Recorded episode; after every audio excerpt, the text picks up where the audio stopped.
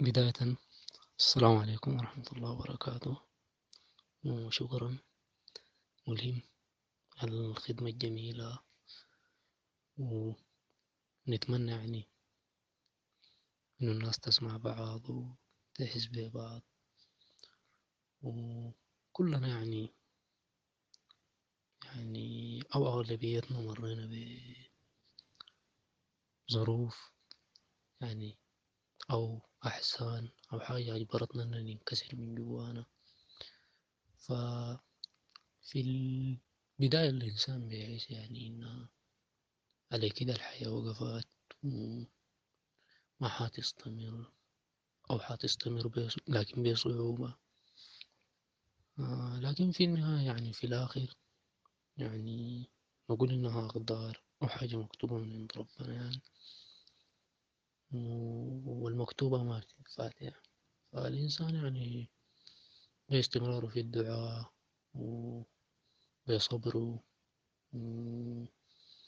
وبالمرونة في روحه يعني ممكن يقدر يطلع من الحاجة دي.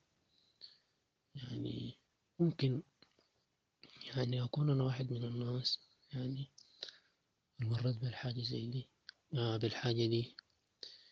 و يعني الحمد لله قدرت إني أتناسى وده كله يعني حاجة طبعا ما بتكون يعني في في في لحظة يعني الزول ينسى أو بعد يوم أو بعد يومين أو بعد ثلاثة أيام يعني.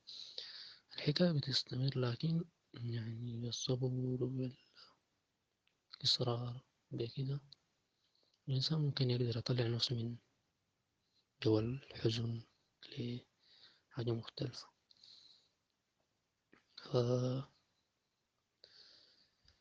يعني هو نقول يعني إحساس الألم يعني لو مسكنا إحساس الألم أو إحساس الفقد.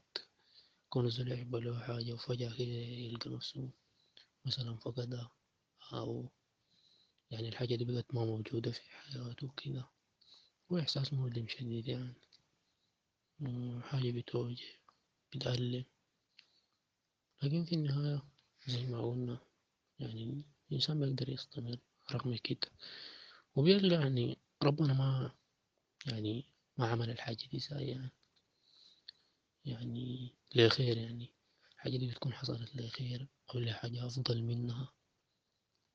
يعني مثلا الواحد يعني حبيت فقدت حبيبك يعني ما على كده خلاص إن الحياة وقفت أو الحب وقف والحاجات دي وقفت يعني. يعني مع احترامي يعني لمشاعر الناس وكده يعني المشاعر بتكون يعني حاجة دي حاجة ما بيد الزول يعني وكده. لكن الإنسان بيكتشف إن الحاجة دي لخير وربنا ما عمل حاجة سيئة يعني. حصلت لك الحاجة دي عشان تلقى الأحسن منها والأفضل منها. و يعني تحية تحية خاصة يعني. للناس مروا بالحاجات دي وقدروا يتخطوها والتحية لملهم والخدمة الجميلة اللي هو بيقدمها لنا يعني. يعني حاجة بتبعث في روحنا شي من التفاؤل شي من الأمل حاجة بتخلي الزول يستمر رغم العثرات و... والحاجات اللي بتنشن الزول يعني أو بتسبب أحزان في حياتنا وكده. ده فشكرا.